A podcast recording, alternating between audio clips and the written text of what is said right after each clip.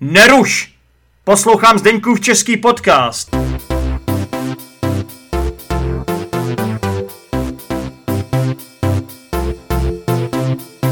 No a mě ještě zajímá teda ta tvoje činnost učitelky češtiny. Ty učíš češtinu Větnamce přímo? Uh, ne. ne, je to zarážející, ale neučím. Učím uh, češtinu vlastně možná uh, všechny národnosti, jen ne Větnamce, což je paradox.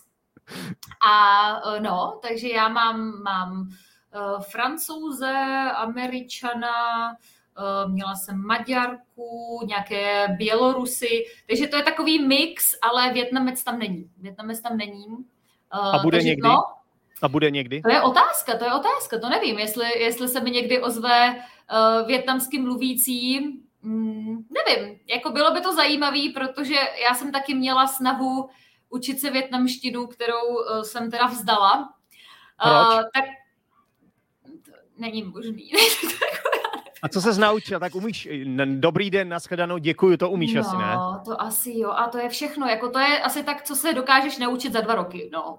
No počkej, počkej, a jak funguješ ve Větnamu teda? Že jdeš, když jdeš do obchodu a musíš pozdravit větnamsky, ne? Teď ne všichni asi umí česky tam, ne? No, to je taky trochu Anglicky. kulturní věc, to je taky trochu kulturní věc, že tady vlastně to moc ani neříkáš. Tam jdeš a jenom takhle kejvneš hlavou, jakože existuješ a že si vešla do obchodu. Hmm.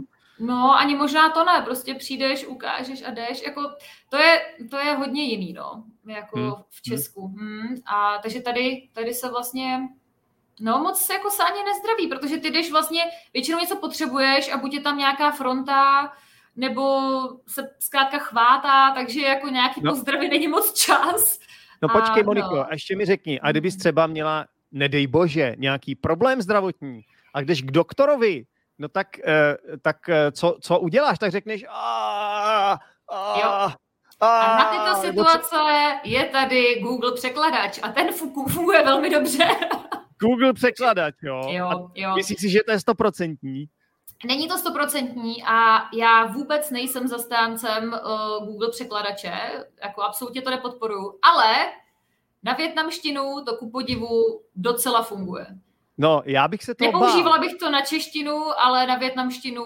Moniko, já si představuju nějaký černý scénář, že mě třeba bolí zub, jo, že mám nějaký zánět v zubu, jdu si to najít na Google překladáč a protože, jak jistě víme, Google překladač není stoprocentní a kdyby třeba ten Google překladač uh, mi tam zjistil, že mě bolí úplně jiný zub, nebo že se děje úplně něco jiného a pak přijdu k tomu zubaři a on začne vrtat jiný zub, no, tak samozřejmě v tomhle případě asi ukážu, jo, ale stejně, mně to přijde jo. jako takový celkem jakože riziko. Ano, ano, ale jako já uh, takováhle situace, když nastane, tak tady jsou anglicky mluvící kliniky, jo, to zase, ano, já žiju na periferii Vět, uh, Saigonu, ale uh, v centru existují. Vlastně to je i trochu daný možná francouzskou kolonizací, kdy vlastně tady je spousta nějakých jako francouzských klinik, takže jo. ty doktoři tady třeba pracují, ať už francouzi nebo samozřejmě američani, takže jako těch cizinců je tady hodně, takže jo. vždycky bude nějaká jedna super klinika na zuby, jedna klinika na Jasně. koleno, jedna klinika na, nevím, na vlasy, jo. Takže na prostě vlasy. To jako není, není problém. Na, na vlasy. nevím, salon, jo. Prostě tady bolí mě vlasy, opravdu... musím, musím k doktorovi, bolí mě vlasy. jo. A tak teoreticky, uh, no, teoreticky vlastně, co, co se dělá s vlasama, tak můžeš si nechat uh, nevím, jestli dělají transplantace vlasů, ale jo, dělá, dělá, to dělají, dělá. takže možná, já, já možná ti, to tady taky dělají. Já ti k tomu řeknu jednu příhodu, nevím, jestli jsem to tady ve Zdeňkově českém podcastu říkal, ale když jsem učil angličtinu pro jazykovou školu v Londýně, tak uh, jsem tam měl uh, jednoho tureckého studenta, který mi přišel do hodiny a tam, tam to bylo jako, že ty studenti se střídali docela hodně, protože to tak tam funguje a že prostě třeba student tam jenom na týden, na dva týdny mhm. a ten student přišel na první hodinu a z fleku mi řekl, prostě, že potřebuju transplantaci vlasů. Ani, ani jsem mi ještě nepředstavil, ani neřekl, odkud jsem. A tohle okay. mi řekne. A já jsem byl úplně naprosto šokovaný z toho. On teda, promiň, on nejdřív řekl teda, že je barber, jo, jako když se představil mm-hmm. jsem barber a pak asi jako chtěl ukázat, jako co umí nebo co dokáže. Tak by řekl, že potřebuji transplantaci vlasů. Ti z vás, co se dívají na video, tak můžou vidět, že skutečně jako těch vlasů už nemám tolik, co jsem mýval, když mi bylo 20, ale každopádně prostě mi to přišlo hrozně šokující, že, že vůbec něco takového mi řek, ale mě to strašně rozesmálo. Jo? Já jsem nebyl nějak uražený nebo naštvaný. Naopak mě to strašně rozesmálo a přišlo mi to takový je, e, milý a autentický a on to mm. opravdu, pak když jsem ho poznal, toho kluka, tak to nebyl žádný hajzel, naopak. To byl strašně milý a fajn kluk a byla s tím strašná sranda. A on je prostě takhle upřímně to myslel, mhm. jo, a normálně mi jakoby nabízel, že... Chtěl se prodat, to je, no, no on mi nabízel, že jako mi o tom klidně zjistí víc a to je prostě úplně běžný dneska. Hmm. Jo, třeba fotbalista Wayne Rooney, jestli jsi slyšela, tak... Neslyšela, ale vím, že spousta fotbalistů jezdí do no, no, no. Turecka právě na tyto úpravy, takže... Přesně tak, přesně hmm. tak. No, ne vždy to vypadá úplně dobře. Teda, no, je tu i český fotbalista Tomáš Ujfaluši, který mm-hmm. dříve nosil dlouhé vlasy. Mm-hmm. Viděl jsem s ním nějaký rozhovor a taky právě, myslím, že tuším přímo jel do toho Turecka, taky si to nechal udělat. Hmm. Jo, já myslím, že Turecko, Turecko je jako číslo jedna, no, takže nevím, uh, ale teoreticky Větnamci jsou velmi kreativní a hodně se uh, dokážou inspirovat v zahraničí, takže Teoreticky si myslím, že by tady i nějaká takováhle klinika klidně mohla být, protože už jenom tím, kolik je tady lidí, tak uh, myslím si, že poctivé větnamské ručičky dokážou cokoliv. Takže počkej, možná mají počkej, i počkej, počkej, tohle musíš vysvětlit teda. To mně přijde hmm. jako, že kradeš ten, ten, tu, tu krásnou frázi poctivé české ručičky, ne kradeš, ale že ji přisvojuješ úplně jiný národnosti, která si ji nevím, jestli zaslouží, to nám vysvětli. To je, no vidíš. Poctivé ano, české ručičky. České... Mm. A opravdu se říká i poctivé větnamské ručičky. Uh, to nevím, jestli se říká, ale uh, minimálně se v tom inspirovali, protože uh, tady, tady je to taky, to je další zajímavá kulturní věc, nebo předpokládám, že se to neděje v tolika jiných místech, ale třeba ta pandemie ta dokáže, ta, tady dokázala opravdu jako proměnit ten biznis, že člověk, který měl pekařství, tak po pandemii má, nevím, no, salon na nechty. Jo? Nebo paní, která prodávala džíny, najednou prodává sešity. Jo? A jako úplně jako z totálně jiných oborů jo, jo. Uh, jsou schopní vlastně vymyslet nějaký nový produkt a nebojí se toho většinou, oni mají vlastně ten obchod u sebe doma, mm-hmm. jako dvoupatrový barák, takže dole je ten obchod a nahoře bydlí. Takže Jasně Vlastně uh, pracovitý určitě jsou. A to si myslím vlastně i v Česku, že jo? Takže jo. Uh, já si myslím, že i kdyby to prvenství patřilo českým ručičkám, poctivým českým ručičkám, tak si myslím, že větnamské ručičky jsou hned tedy uh, na druhém místě, protože co se týče jako podnikavosti a kreativity, tak uh, to člověk jako je překvapený. Jasně. Jsi, mm. Ještě jsi jako narazila na zajímavou věc, že prostě vlastně ta pandemie jako dost změnila svět a myslím si, že to není jenom ve Větnamu tohle, že se dělo asi globálně, že prostě spousta lidí třeba zbankrotovali nebo prostě uh, si uvědomili, že, že musí zkusit něco hmm. jiného a mm, je taková fráze, že, jo, že krize přináší příležitost. Jo? A já to vidím i sám na sobě, že prostě teď kvůli tomu vlastně, kvůli té krize, krizi jsem najednou začal teda učit sám na sebe, hmm. začal jsem být soukromníkem, já už jsem trošičku byl soukromníkem předtím, ale teď už jsem jako totálně, totálně jenom soukromý učitel hmm. a vlastně jsem zjistil, že jsem se musel naučit spoustu, teď použiju krásné české slovo skills, uh, hmm. uh, spoustu dovedností, který teda, já jsem řekl, naučil, naučit, já jsem se ještě nenaučil, jo. Nemůžu použít to dokonavé, to perfektivní slovo naučil, ale budu říct, učím se to. Mm-hmm. Nabýváš, nabýváš. No, no, no, jako marketing a, a to není jenom marketing a prodej, ale to je i no, jak editovat video, grafik, grafik jsem částečně, musím si dělat svoje mm. nějaký loga, uh, upravovat si nějaký banner, bannery a takovéhle věci, uh, so, uh, sociální média. Jako by jsem se naučil asi tak deset dalších jako Profesí, no jasně. Já, já říkám naučil, já jsem se to fakt nenaučil ještě, ale jakoby fušuju do toho. Mm, jo, jo, rozumím, rozumím. Já jsem to myslela spíš tady, že eh, jako vidíš to eh, jako reálně, jo? že jdeš prostě po ulici a kde bylo pekařství, řeznictví jo. a jo. nevím něco, tak teď je úplně něco jiného, úplně něco jiného, úplně něco jasně, jiného. Jasně, Takže a to, fakt to vypadá, že jdeš vlastně jinou, jinou ulicí téměř to vypadá. Toho si všimne vlastně to tvoje oko daleko víc a jo. praští tě, jak se to říká česky, praští tě to do, do hlavy, to se neříká, ne? Um, praští tě to, neříkáme praští tě to.